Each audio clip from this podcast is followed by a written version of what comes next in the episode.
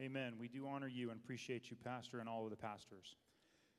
Well, the board's going to tag team this sermon this morning. You saw it the, yeah, and I get to go first. You saw the, Kim at the very beginning. She unfortunately was out of town, so there's going to be four of us, and I get to go first. I want to talk to you about what we're thankful for. I'm thankful for the Word of God. And it's supposed to, that was your cue. How many like the, the screen up here? I remember when Pastor first came to the board and said he wanted to do it, I said it was kind of hokey, but now I really like it. Sorry, Pastor. It, I, I liked it now. I'm thankful for the Word of God. The Word of God, there's several things that are great about it. But the first thing I think about when I think about the Word of God is the history of the Word of God.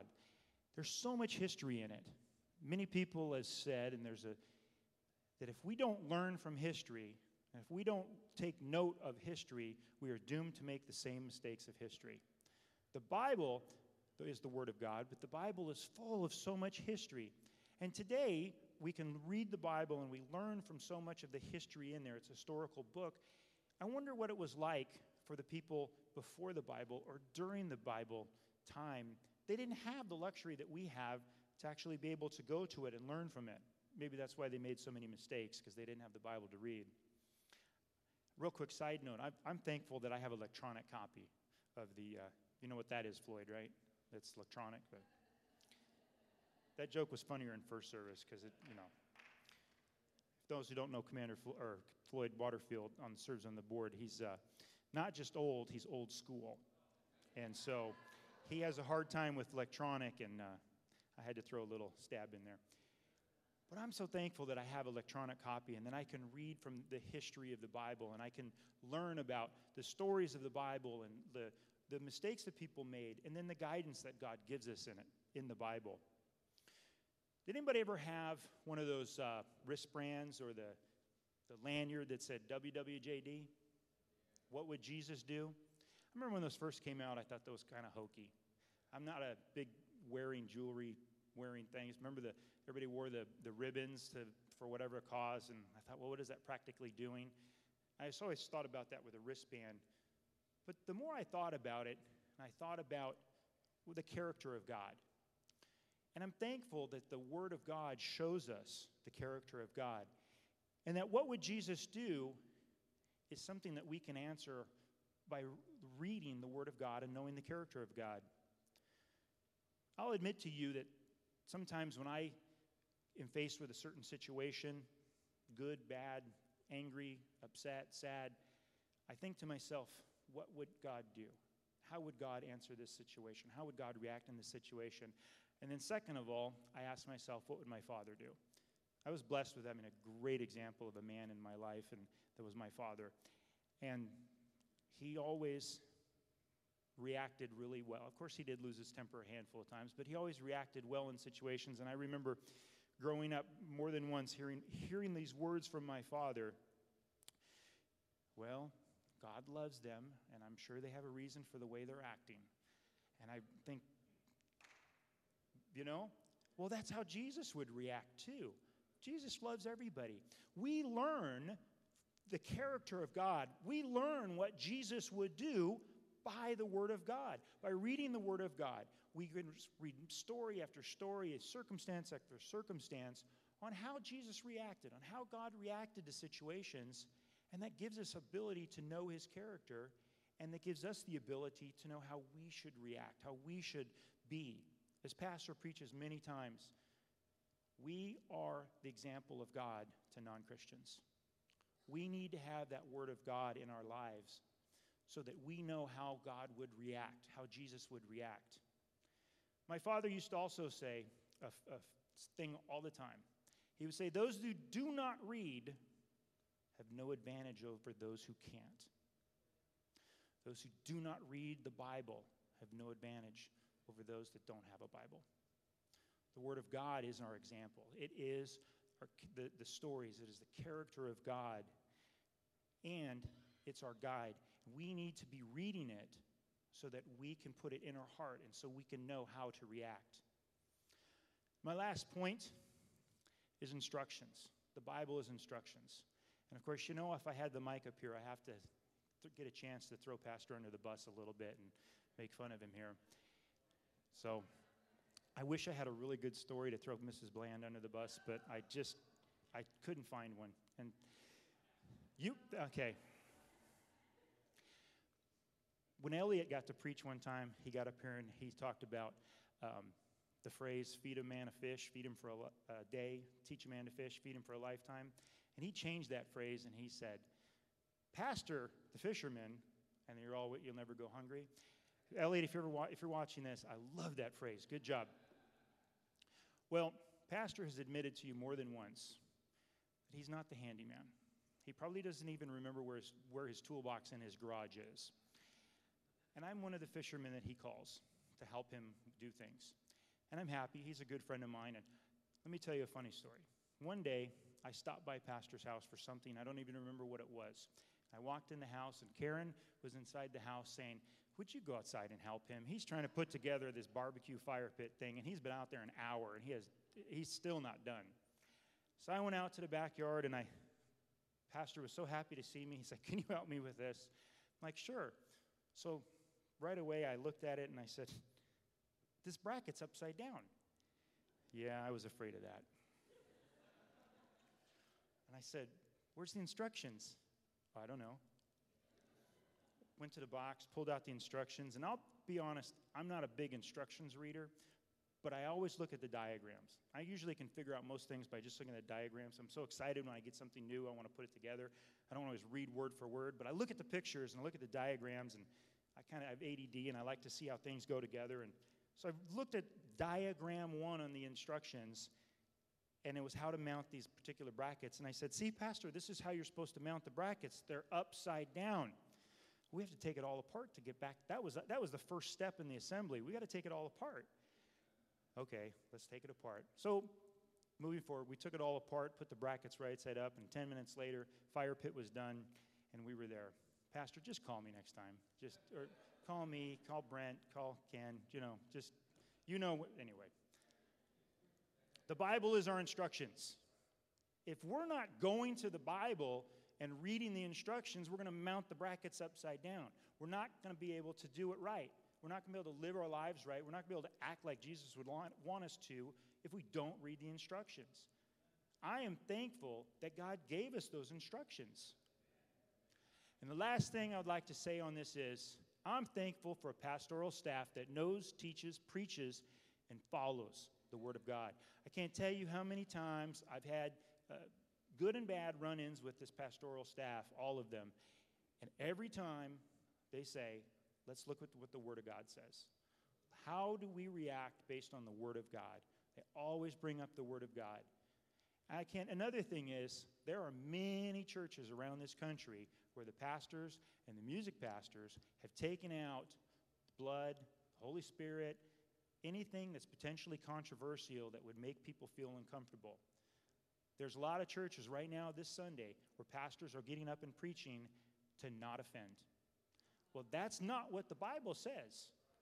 And if pastor's up here preaching and sometimes it makes you squirm in your seat, well, he's doing his job.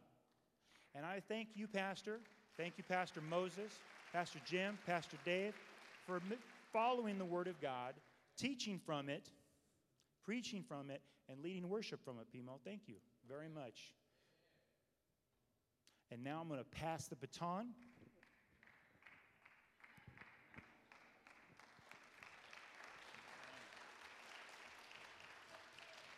Thank you, Stacy. And I said it in the first service, I'll say it again. I'm thankful that he didn't wear shorts today. The, uh, for those of you who were here for the um, vision meeting uh, a week ago yesterday, you understood what Stacy and I just did. We, ha- we handed off the baton.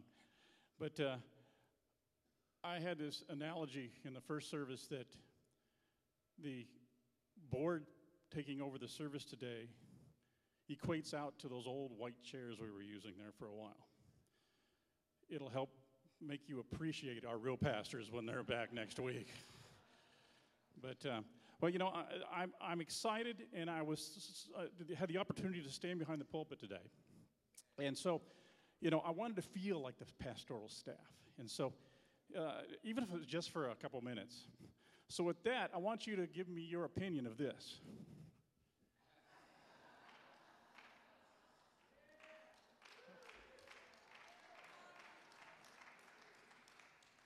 I feel like a pastor now. Hey, yes, it's real. That is a app. That's a, that's an Apple app. So come on now. Okay. I have point two. I'm have, I'm thankful for the church, and with that, I'm thankful for, for pastors who are shepherds. And my, my scripture verse for today is going can be found in 1 Peter. Uh, it's in uh, uh, chapter 5, verses 2 through 4, and it reads in the NIV Be shepherds of God's flock that is under your care, watching over them, not because you must, but because you are willing, as God wants you to be. Not pursuing dishonest gain, but eager to serve, not lording it over those that entrusted to you, but being examples to the flock. And when the chief shepherd appears, you will receive the crown of glory that will never fade away. Before I get to my two points, only two points, but there's like five subpoints under each one, so don't get excited. I want to define the church. The def- definition of the, of the church. We have that. There we go. One, a building for public and especially Christian worship. We consider the church the building, the building, this building, especially a church.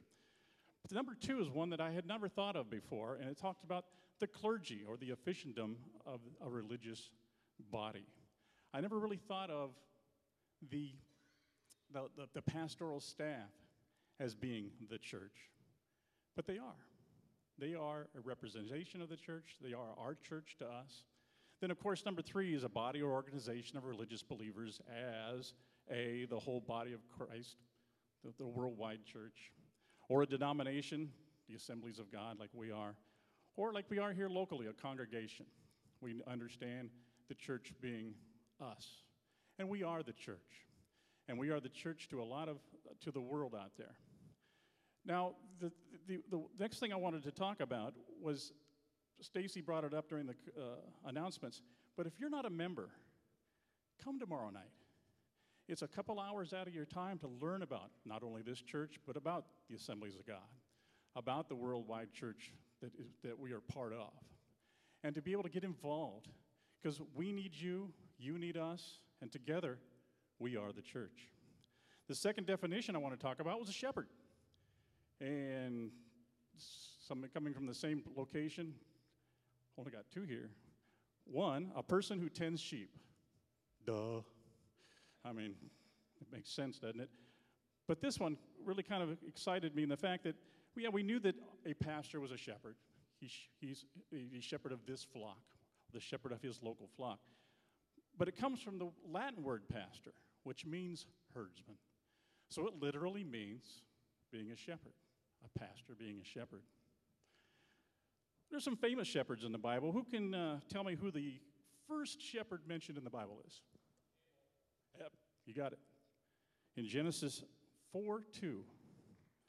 Later, she gave birth to his brother Abel. Now, Abel kept flocks, and Cain worked the soil. There's a lot of shepherds in the Bible. Seems like that's all they did. We've got Abraham, who was a shepherd, his nephew, Lot, who was a shepherd, his son, Jacob, who, uh, Isaac, who was a shepherd, his grandson, Jacob, who was a shepherd, all his sons who were shepherds.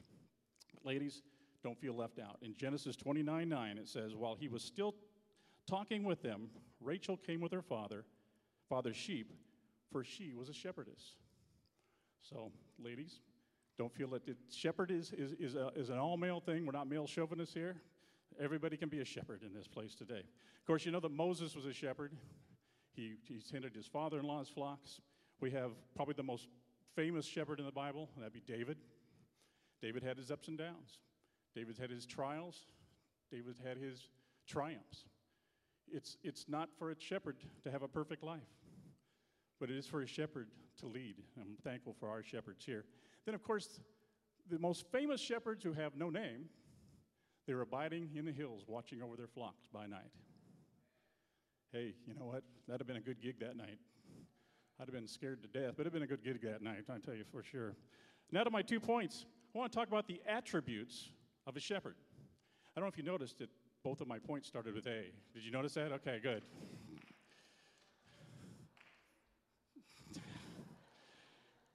but, you, but, but these attributes have to do with uh, a, a real shepherd. But look how they correlate, and they work exactly the same with the shepherd of a flock of, of people. They lead them to fresh pastures and fresh water.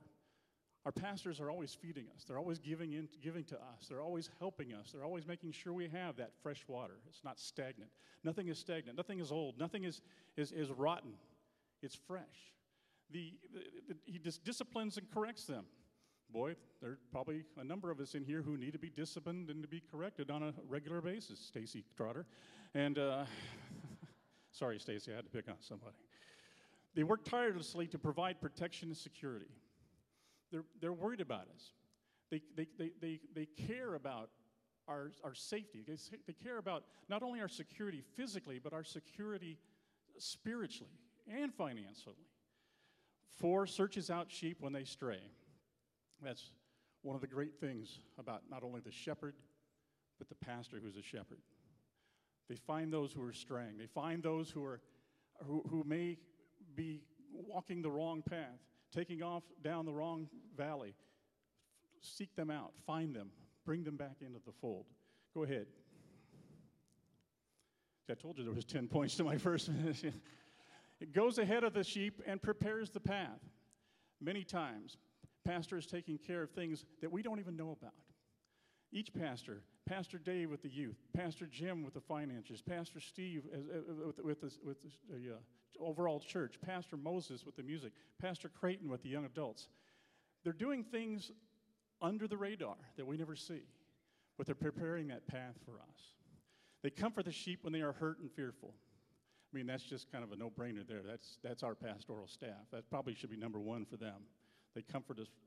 They keep the sheep on the move so they don't get in a rut. Boy, that's, that's LPCC, if you ever heard about it. We're never in a rut in this place. But they do, they, they make sure that we don't get caught, because there's, there's a, I'm not a shepherd and I don't know that much about sheep, but from what I understand, a sheep can get caught in a rut. And, and if they don't have someone to guide them, they'll stay in that rut until they die.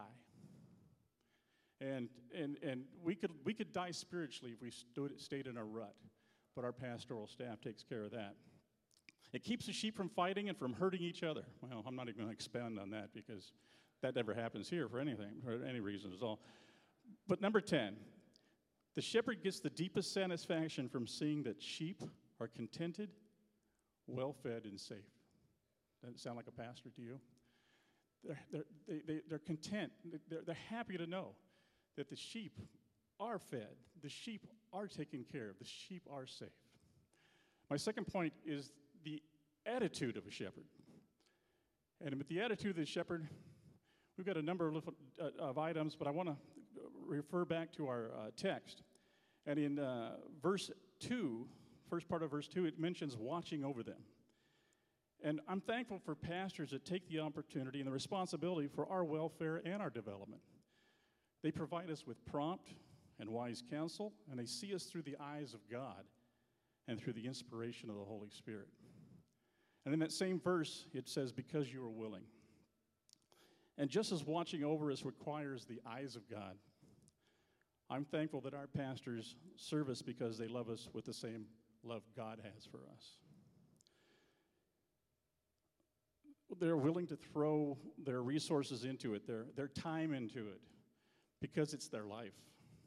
They serve God and His flock with, with a sense of urgency and with the knowledge that God has called them here and that God will continue to equip them for today's tasks as well as tomorrow's.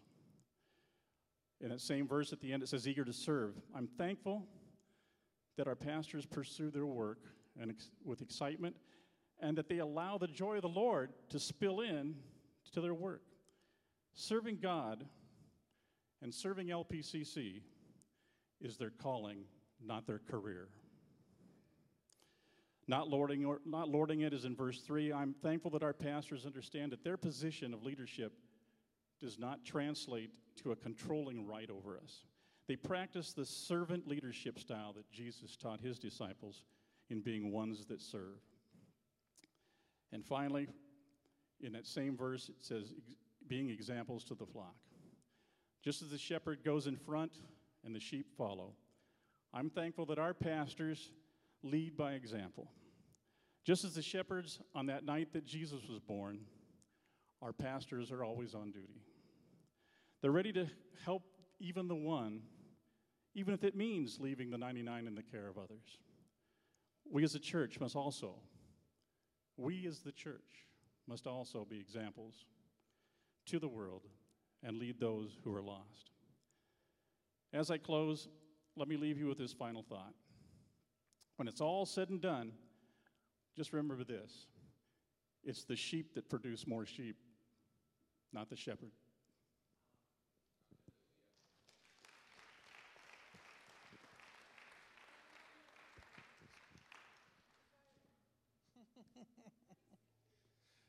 Little Joe, you're so. Yeah, every time he sees me, he always says I'm fired. But you can't fire me yet. I got, I got a sermon here to, to give. You can fire me after I'm done. so, uh, just a little recap. We're, um, we looked at thankful for the Word of God that was presented by Stacy Trotter. Thankful for the church that was presented by Gary. And now I'm going to say thank you for the power of the Holy Spirit. I attended a few weeks back uh, the LAOC Men's Conference. It was a very powerful conference. The theme was getting into the fight. It was an awesome conference where the men of God were encouraged to get connected with God, answer the call of God, and commit to God. One of the verses in the Bible that they used was found in 1 Corinthians 16 13. And it says, Be on guard, stand firm in the faith, and be men of courage, be strong. I am here to tell you today that we can all do this with the help of the Lord and the power of the Holy Spirit in our lives. So let us look at my first point. It's led of the Holy Spirit. A definition of led or lead is to conduct by holding and guiding. Example, to lead a horse by a rope. We're going to look at Romans 8:14. For those who are led by the Spirit of God are children of God. Also, we look at Galatians 5:16 through 18 it says, "So I say, walk by the Spirit, and we will not gratify the desires of the flesh, for the, the flesh desires what is contrary to the Spirit, and the Spirit what is contrary to the flesh. They are conflict with each other, so they are not to do whatever you want, but if you are led by in the Spirit, by the Spirit, you will not under you will not under the law, you are not under the law." We are led by the Holy Spirit through the Word of God. I'm thankful for the pastor of the church who lead us in the Word of God each and every week. Because of the Word of God, an instrument used by the Holy Spirit to instruct and convict. We have to be thankful that Pastor Steve and other pastors of this church are led by the Holy Spirit and what is being preached from this very pulpit right here. Let the Word of the Spirit guide your footsteps. John 16 through 13 says, This is Jesus speaking. But when He, the Spirit of truth, comes, He will guide you in all the truth. He will not speak on His own, He will not speak only what He hears, and He will tell you what is yet to come. We are guided by the Holy Spirit when we speak truthfully to others, and the truth will set us free. I am thankful that our pastors walk in the light, and that the truth be brought forth in love as they are led by the Holy Spirit. My second point is power of the Holy Spirit. Definition of power physical strength, force, exerted, or capable of being exerted. Example, the power of the waves. And we look at Acts 1 8. But you will receive power when the Holy Spirit comes on you, and you'll be my witnesses in Jerusalem and all Judea and Samaria and to the ends of the earth. Romans 8:11 says, "And if the spirit of him who raised Jesus from the dead is living in you, he who raised Christ from the dead will also give life to your mortal bodies because of the spirit who lives in you." The power of the spirit wasn't exclusive just to Jesus or the apostles. This power was available to all members of the church, and they were used in it. Paul wrote to um, Paul wrote to the church in Rome in Romans 15:13 says, "Now may the God of hope fill you with all joy and peace in believing, that you may abound in hope by the power of the Holy Spirit." He goes on to describe what the power of the Holy Spirit would enable them to do and become. In Romans 15 14, it says, Now I may, now I myself am confident concerning you, my brethren, that you are full of goodness, filled with the knowledge, able to, able to admonish or um, able to also admonish one another. So I'm thankful that our pastors are filled with the power of the Holy Spirit, which allows them to operate in the giftings of the Holy Spirit. This is shown through the worship. I thank Pastor Moses for leading us in worship every single week. The songs that the, the Holy Spirit gives them to, to, to, to use in every single service. I'm so thankful for that. And we all should be thankful for that because the Holy Spirit is operating gifting in Him. And also, as they counsel with others, many times our pastors are counseling with others that come into our church that are hurting, that need guidance, that need special directions. Maybe what they're tithing, if they're not tithing, or whatever situation they may, maybe they're going through a divorce, maybe they're going through really tough times. I'm thankful for those pastors that give those guidance. I mean, Pastor Dave, he leads the, the teenage years that need guiding and counseling. We also have Pastor, yes, we also have Pastor Creighton, who, who, who leads our, with our uh, young adults, the college age. Sometimes that, that, that, get, that kind of falls into the cracks. But luckily, with, with the hope of the Holy Spirit, He's able to guide them and strengthen them and also encourage that, that age that they need the most guidance for. We also have prayer for the needs of the church. There's many needs that are lifted up in prayer, and the Holy Spirit helps and guides us and directs us. Even in our board meetings, too, we need the Holy Spirit to guide us and directions in the, in the financial part of it, and also which directions we need to go for the church. And the Holy Spirit guides us and directs us in that. And also, very important, the preaching of the word is very strong. We need the Holy Spirit in our lives and the power to, to enable us and to lead us at the words that need to be preached from this pulpit. And also, as we've seen last Sunday the, in the second service, that the power of the Holy Spirit can move in many ways. And we have a pastor who is willing to step aside and let the power move by the Holy Spirit, even to set aside his sermon, which he had he'd been practicing for months probably, and just, just allowing God to just to move in a mighty power way and set aside all, all that. And then the finally I'm going to touch on is filled of the Holy Spirit.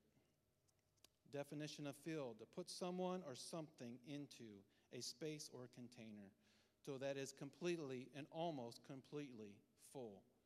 I filled up the bottle of water as an example. We're going to look at Ephesians 5:18. So don't be drunk with wine, which will ruin your life, but be filled with the Holy Spirit. Another one is Deuteronomy 34:9. Moses had put his hands on Joshua and anointed him to be the new leader. Then Joshua, son of Nun, was filled with the spirit of wisdom so the Israelites began to obey Joshua, and they did what the Lord had commanded Moses. So I ask you to be filled with the Spirit means be absolutely saturated with under and under the control of the Holy Spirit. We are filled with the Spirit by the dwelling on the gospel and by the and but not quenching or grieving him. Acts 2, 1 through 4 says, When the day of Pentecost came, they were all together in one place.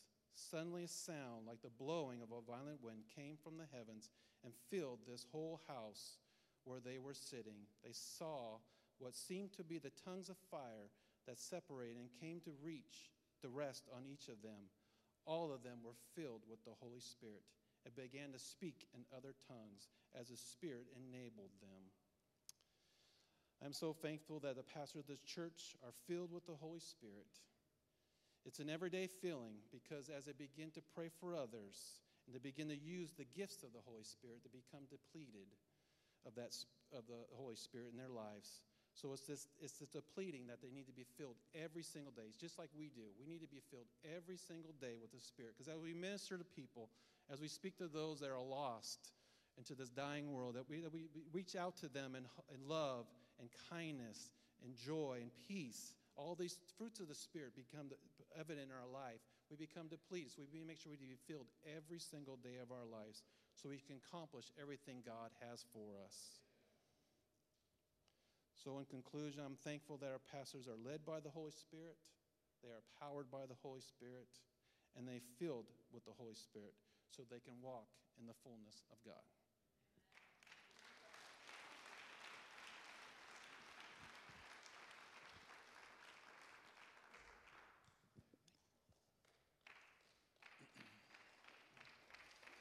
Morning. How's everybody this morning? I'm blessed.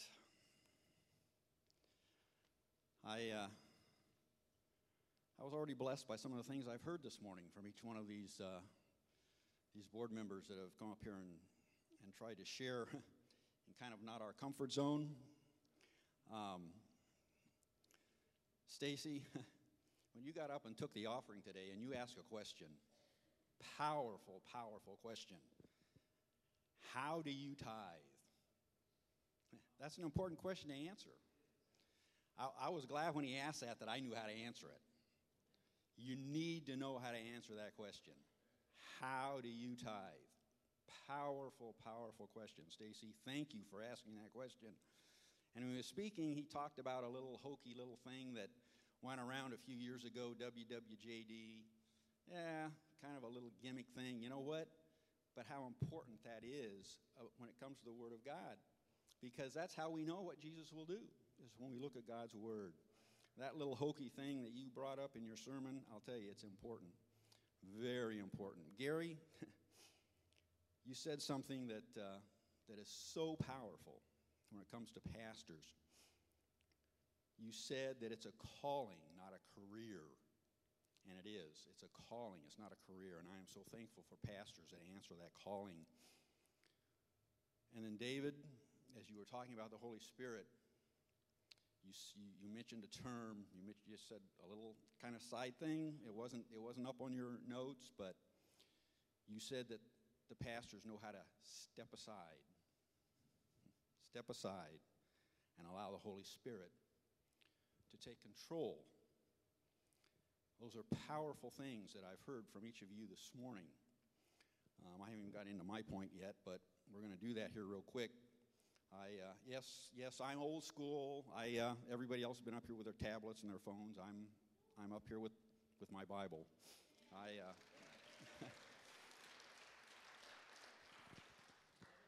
but hey, New King James. I like the NIV too. Um, but I know Pastor usually speaks from the New King James, so that's why I, I brought that. Um, I love electronic Bibles. I have an electronic Bible on my phone. I use it. I read from it every morning I, as I go to work. I ride a train, and I use it and I read it.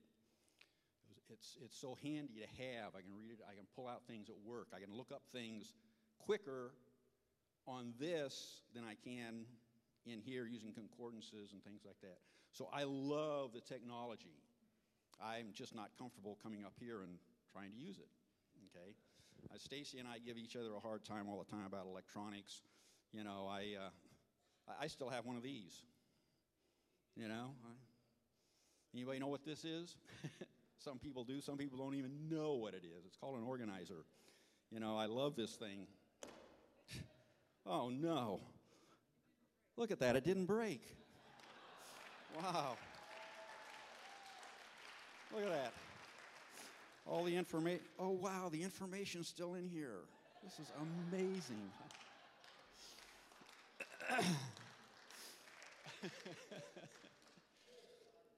but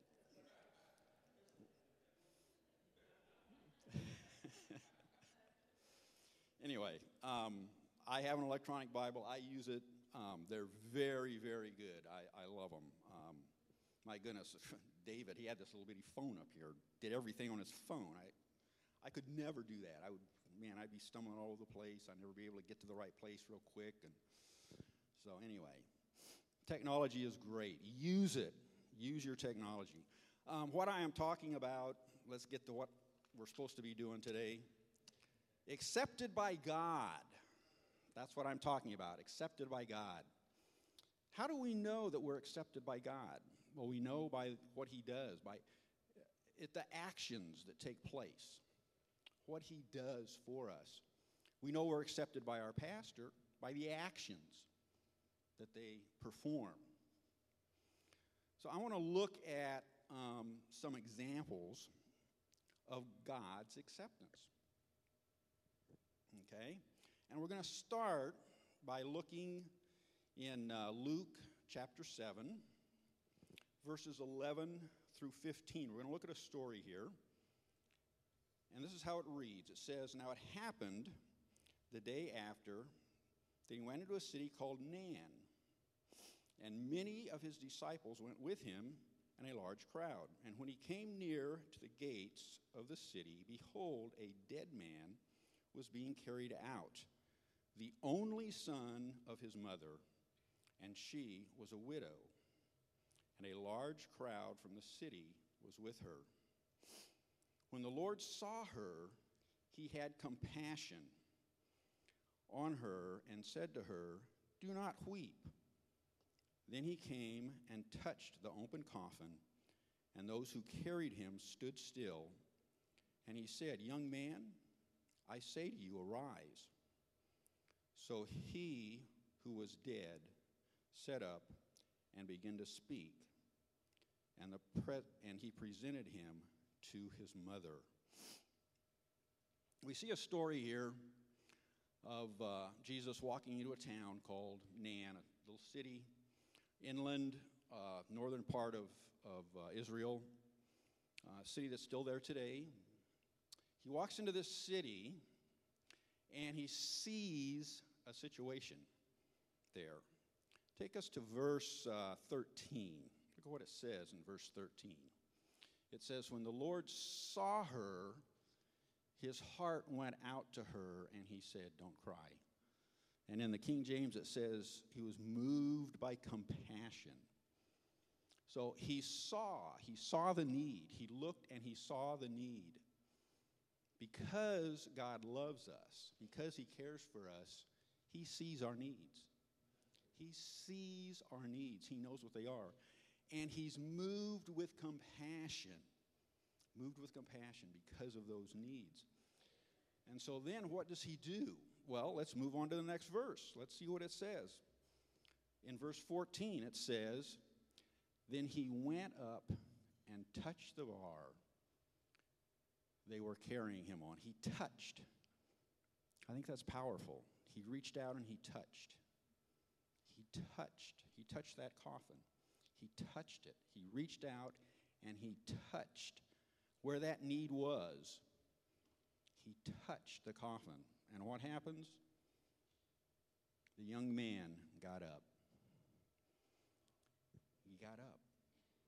And then what happens in verse 15? This is this, this is uh, just this is what God does. Look at this. The dead man sat up and began to talk. And what does Jesus do? Jesus gave him back to his mother. She was a widow. Her husband had died. Now her only son. And she was going to be alone. No means of support. And Jesus comes on the scene. He sees the need. He's moved with compassion. He touches the coffin. The man is raised from the dead, and he presents the son back to the mother. Gives back to the mother her son. He meets that need. Why? Because he loved her. Because she was accepted by God. God accepts ordinary people in ordinary places. Um, it doesn't matter who you are, God accepts you. God loves you. God cares about what your needs are, whether they're simple or whether they're difficult. This was a pretty difficult need. Jesus took care of that one. We had a, had a uh, um, young man, his name was uh, Mark. God loved Mark. I didn't know Mark. Um, he, uh, he was here in the United States. He was working in a camp. And uh, he had finished he was traveling around the United States. He was from England. and uh, Mark was in San Francisco. And my wife happened to be in San Francisco with some, some students, some, some foreign exchange students who were staying at our house to come up there. And they were going to the Golden Gate Bridge. and so they, they caught a bus. They were using transportation up there and caught a bus. They were using their car. And and uh, this young man by the name of Mark happened to be on that bus. And uh, so they uh, ended up, after uh, they'd gone to the Golden Gate Bridge, they, they were coming back and they were the only ones on the bus and strike up this conversation and with Mark and Mark talks about, you know, the fact that he was traveling around the United States. He was from England. Um, he was dirty, carrying a backpack. He probably smelled a little. I wasn't there. Because um, of the type of traveling he was doing. Um, and he mentioned he was coming to LA after he left San Francisco. Didn't know where he was going to stay. Um, and my wife, my wife, uh, suddenly thinks that, hey, this, this gentleman needs to come and stay at our house that she just met on a bus. Okay? She calls me up, says, uh, I met this guy on this bus. Uh, he's coming to LA, and I think he should come and stay at our house.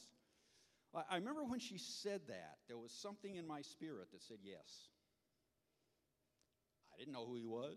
My wife calls me, says, I think Mark should come and stay at our house. Okay, so the next week, knock on the door, it's Mark. We weren't even home. we had other people staying in our house. He was trying to find us. Anyway, we, we got home. He, he sat down uh, in front of our, our bookcase. I hope, I hope your bookcase says something about who you are. It should he sat down in front of our bookcase and uh, he's looking at our books, and then he says, Are you Christians?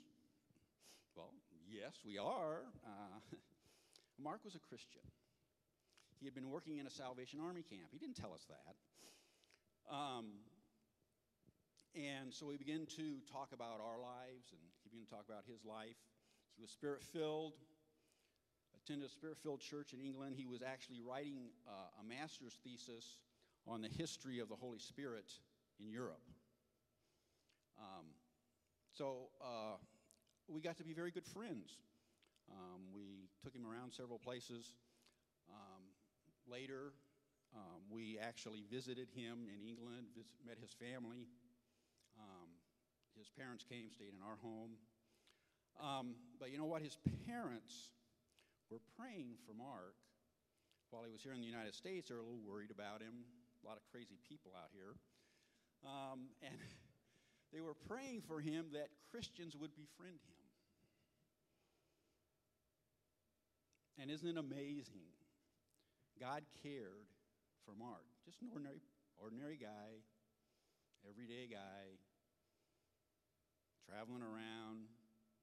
Yet they, he ended up on a bus with my wife, who was sensitive enough to the Holy Spirit to say, hey, come to our house. Didn't even know who he was. Didn't have the slightest idea who he was at that time, other than his name was Mark. But God took care of Mark and even allowed us to be part of that. That's because God cares, because He loves people.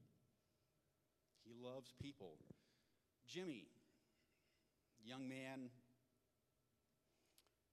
I didn't know Jimmy. Uh, our lives ended up crossing. and it's amazing how, how God puts things together and what it takes to put things together sometimes. Uh, I was uh, part of the, the staff, the sectional staff on Royal Rangers in the harbor section, and I was asked uh, to plan a sectional backpacking trip. And I was excited about that because I love backpacking. So um, I put together some stuff, and then the rest of the staff comes to me and says, "No, that's that's not what we want. That's you know, I wanted to go to the highest mountain and all the rough stuff. You know, we don't want the rough stuff. We want it easy." Um, well, I don't like the easy stuff. I like the rough stuff. So I uh, started trying to come up with things that would meet their criteria and what they wanted. They started giving me all this criteria that they wanted this trip to meet. I got very frustrated with it. I, I mean, I'm, I'm said, I'm sorry I ever even got involved with trying to find this thing. Well, in, in my frustration, I had, I had no knowledge of any place to go that would meet the criteria that they wanted. So I talked to some other people, tried to find a place, and they mentioned some places out um, near Lake Hughes, kind of on the backside of the desert there. And so I thought, okay, I'll go take a look at those. So um, just the weekend before I went to do that, I was helping my brother move, and so I had to take my spare tire out. I had a van, and I took my spare tire out so I could fit more stuff in there, help him move. I didn't put the spare tire back in, so I didn't have a spare tire. So all of this stuff is, has taken place over about a six month period leading up to, to this. And so I go out to look at this uh, place, and I'm looking out, I'm just, it's barren. It's, it's just not kind of the place I like to go backpacking. And it's just, this is terrible. And I'm just having a bad day. I'm frustrated I'm thinking, I, I wish I wasn't here. I, you know. And suddenly I look in, in my, my mirror and I see my back tire is getting low, it's getting flat. And I don't have a spare tire. I'm in kind of a difficult situation here. I didn't have AAA, didn't have a cell phone, you know, none of that kind of stuff. And so I'm, I'm trying to get back to civilization uh, before my tire goes too flat. And I managed to get to this gas station out in kind of the middle of nowhere. Um, and all they did was pump gas, so they couldn't fix my flat. So I aired up my tire and continued on down the road, hoping to get to more civilization. Well, I came to a, uh, there was a campground and a convenience store, and there was a phone booth. Ah, everything I need. I got a store right here, phone booth, I know people are saying, what's a phone booth? That's, you know, one of those things they used to have years ago. Um, so I, I get in the phone booth to call my brother to come bring my spare tire out and help out. And there was a young man standing waiting to use the phone. And because I was on Royal Ranger business, I wear a Royal Ranger t shirt. So I had on my Royal Ranger t shirt. And so I exit, and this young man sees my Royal Ranger t shirt. He grew up in Royal Rangers. And so I began to talk to him about Royal Rangers and his life. Found out that he had uh, strayed away from the Lord. He wasn't going to church. He'd had trouble with, uh, there, were, there were family problems, and he was living with his grandparents. And they were camping at the campground right there. And so I was allowed God allowed me to speak into his life. In all my frustration with everything that was going on, God led me to Jimmy and Jimmy to me. And I was able to speak into his life. It's amazing how God can put things together because he loves people, because he cares for people. So not only ministered, I, not only did I get to minister to Jimmy, but God ministered to me in a powerful way that day, too. God loves people, and He meets them right where they are. I was able to speak to Jimmy. I was able to talk to his grandparents. They, uh, they had moved to a new town and they didn't know where any churches were. And they were Christians and they needed to find a church. And they had actually been there about six months and never been to church. And so I was able to get all their information and contact them and connect them with a church um, and all those things. And it was just a powerful day in my life because God cares for people, He accepts people wherever they are. I want us to uh, look at another person in the Bible. I want us to go to Acts chapter 7. Verses, we're going to be reading from starting in verse 54. Um, it's, it's, we're starting out here with Stephen. Stephen was a young man, and uh, he was filled with the Holy Spirit, and God had done powerful things in his life. And so people began to ask questions. Well, the religious leaders began to ask questions. They didn't like it. And uh, he addressed them, and he said some pretty powerful things. And uh, if uh, I was one of the religious leaders and heard some of the things he said, I'd have probably been a little angry. Um, because they weren't nice. There were things they needed to hear, but they weren't real nice. And starting with verse 54, it says, When they heard these things, they were cut to the heart, and they gnashed at him with their teeth. But he, being full of the Holy Spirit, gazed into heaven and saw the glory of God and Jesus standing at the right hand of God, and said, Look, I see the heavens opened and the Son of Man standing at the right hand of God. Then they cried out with a loud voice, stopped their ears, and ran at him with one accord. And they cast him out of the city and stoned him. And the witnesses laid down their clothes at the feet of a young man named Saul. Saul. Let's uh, move on to chapter 8, reading verses uh, 1 through 3. It says, Now Saul was consenting to his death. At that time, a great persecution arose against the church, which was in Jerusalem, and they were all scattered throughout the region of Judah and Samaria, except the apostles. And devout men carried Stephen to his burial and made great lamentation over him. In verse 3 As for Saul, he made havoc of the church, entering every home and dragging off men and women, committing them to prison. And then if we skip over to chapter 9, verses 1 and 2, it says,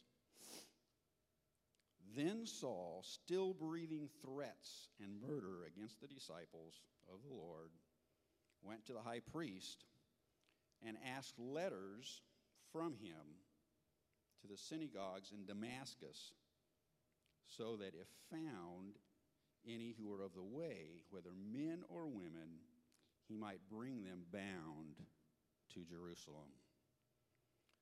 Saul was not a nice guy, was he? Especially to Christians. His lot in life was to destroy those who called themselves people of the way, it says here, people who followed Christ. He, it, was his, it was his purpose in life. He, was, he wanted to destroy the church. He wanted to destroy Christians' lives. But uh, I know most of you know the story very well. Let's read on and see what it says in Acts chapter 9, verses 3 through 6. It says, As he journeyed, he came near Damascus, and suddenly a light shone around him from heaven. Then he fell to the ground and heard a voice saying to him, Saul, Saul, why are you persecuting me? And he said, Who are you, Lord? He knew the Lord was talking to him. Paul, Saul, if you, if you go to verse, to chapter 22, verses 2 and 3, real quick in Acts, let's, let's go there real quick. Acts chapter 22. verses 2 and 3.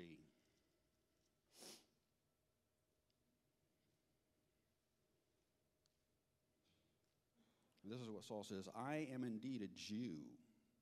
He, he was, uh, giving, this is after his, his conversion. He's giving his testimony. He says, I am indeed a Jew, born in Tarsus of Cilicia, but brought up in this, in this city at the feet of Gamaliel taught according to the strictness of our father's law, and was zealous towards God as you are today. Saul was very zealous about what he was doing. He thought he was serving God by persecuting those who accepted Christ.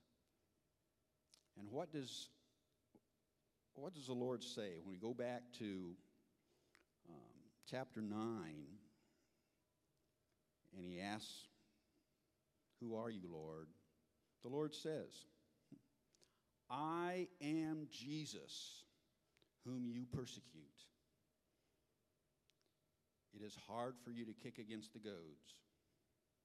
So he, trembling and astonished, said, Lord, what do you want me to do?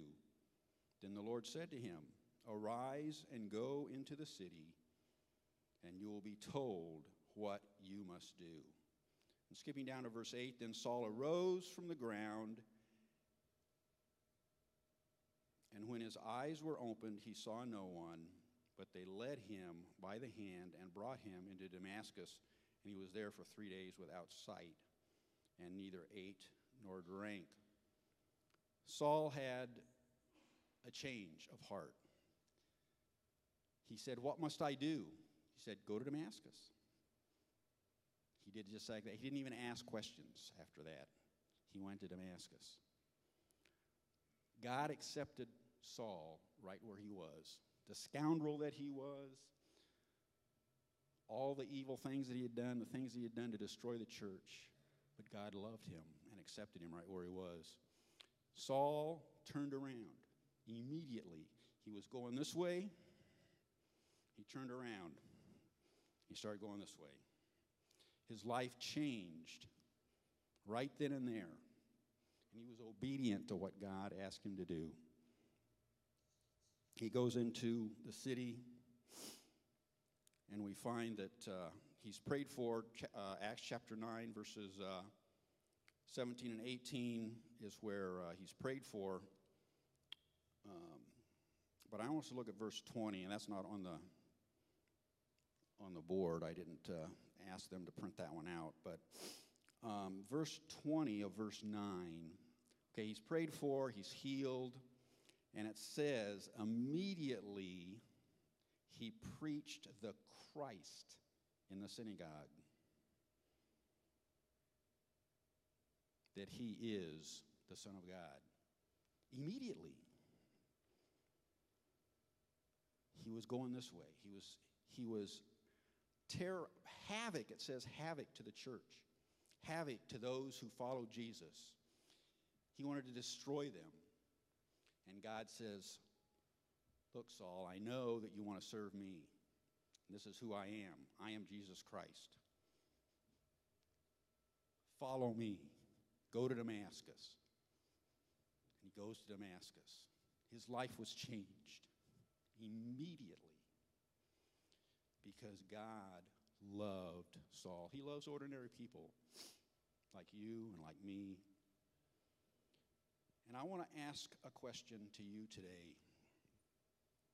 Before we're going to pray for our pastors in just a moment, but I want to ask a question here.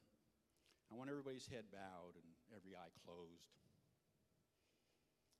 And I want to ask you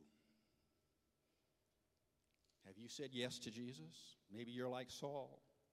You're fighting, kicking against the goads. That hurts. But you've never said yes to Jesus. With every eye closed right now, um, if, if that's you, I want, I want to give just a few moments to allow you to just indicate by just lifting up your hand and saying, I want to make that 180. I want to turn my life around. I don't want to say no to Jesus. I want to say yes to Jesus. If that's you this morning, just lift your hand real quick. I can see it. I'd like to pray for you.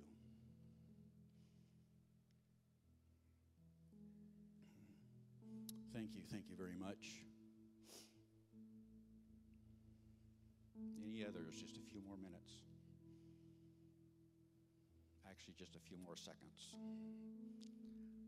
We're going to move on. I don't want to embarrass anybody, but you know, the Bible says that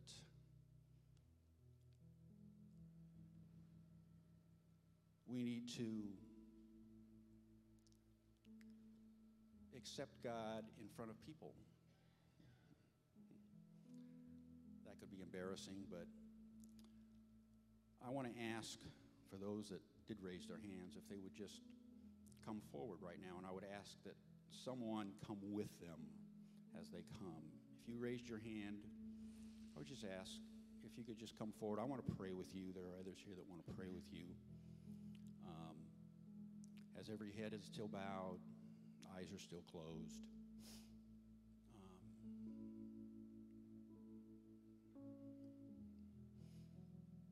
God is calling, He's asking you, please come, let me let me receive you right where you are. So those who've indicated that, um, we're not trying to embarrass you, but we want to pray for you. We want to help you.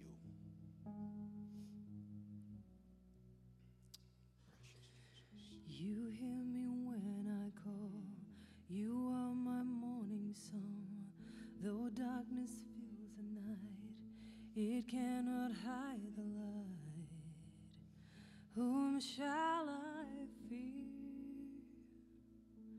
You crush the enemy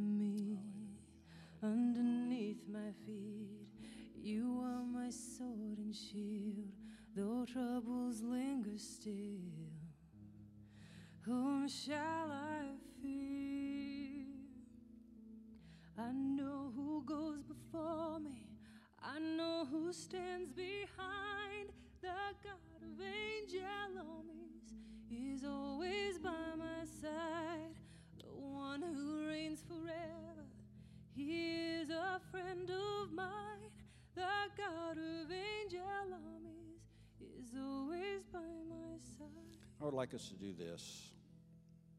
Um, I would like us all to just pray.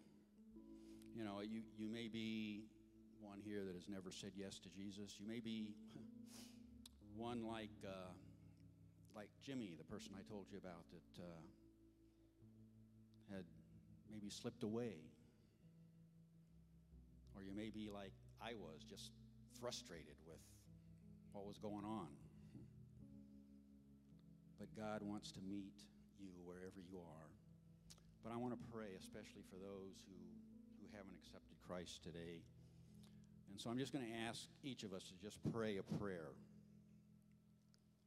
um, out loud. Um, I'm going to lead us, and then we're going to move on with this service.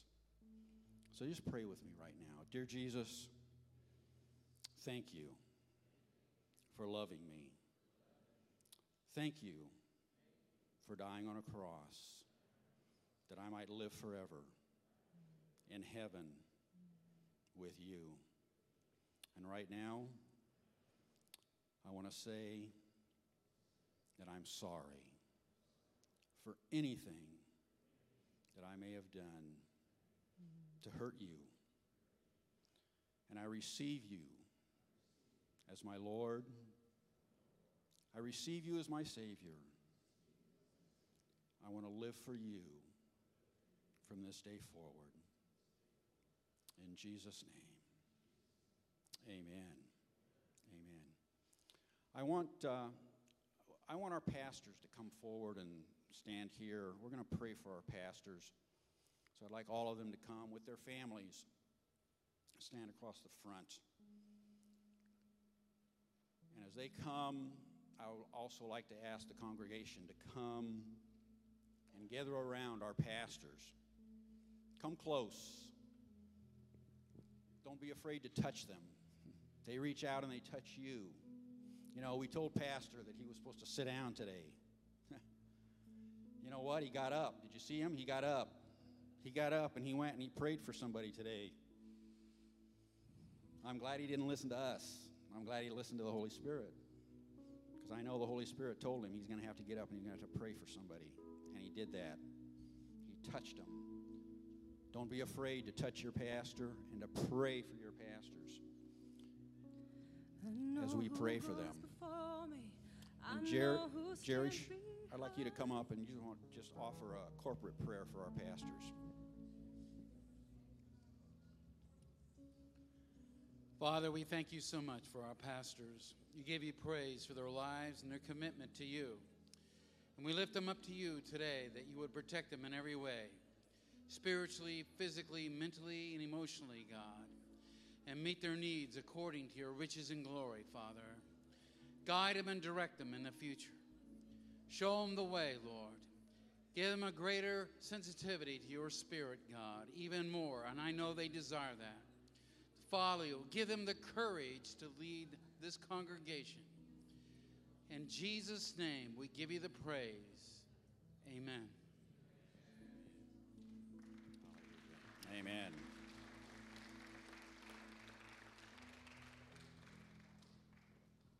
If you can take your seats just for a second, we want to take up the, uh, the pastoral offering here for the appreciation offering. And while you're heading back to your seats again, don't, uh, don't forget about this evening. We want you to be here to celebrate with us. And speaking of celebration and being here, if uh, you are uh, able and willing, man, woman, boy, child, pardon? Oh, we need, we need everyone to can stick around, to stick around just for a few minutes. We got to move the chairs back. We got to bring some tables out. We're going to get prepared for tonight. So please stick around. Ushers, if you'd come forward at this time.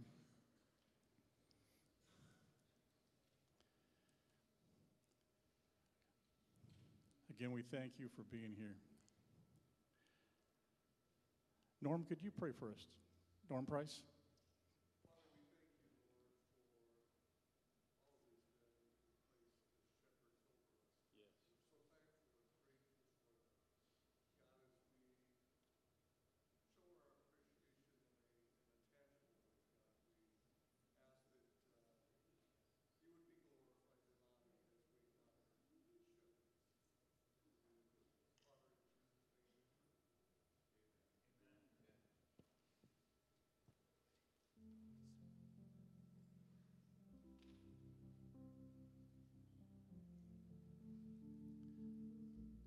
Again, we thank you for being here.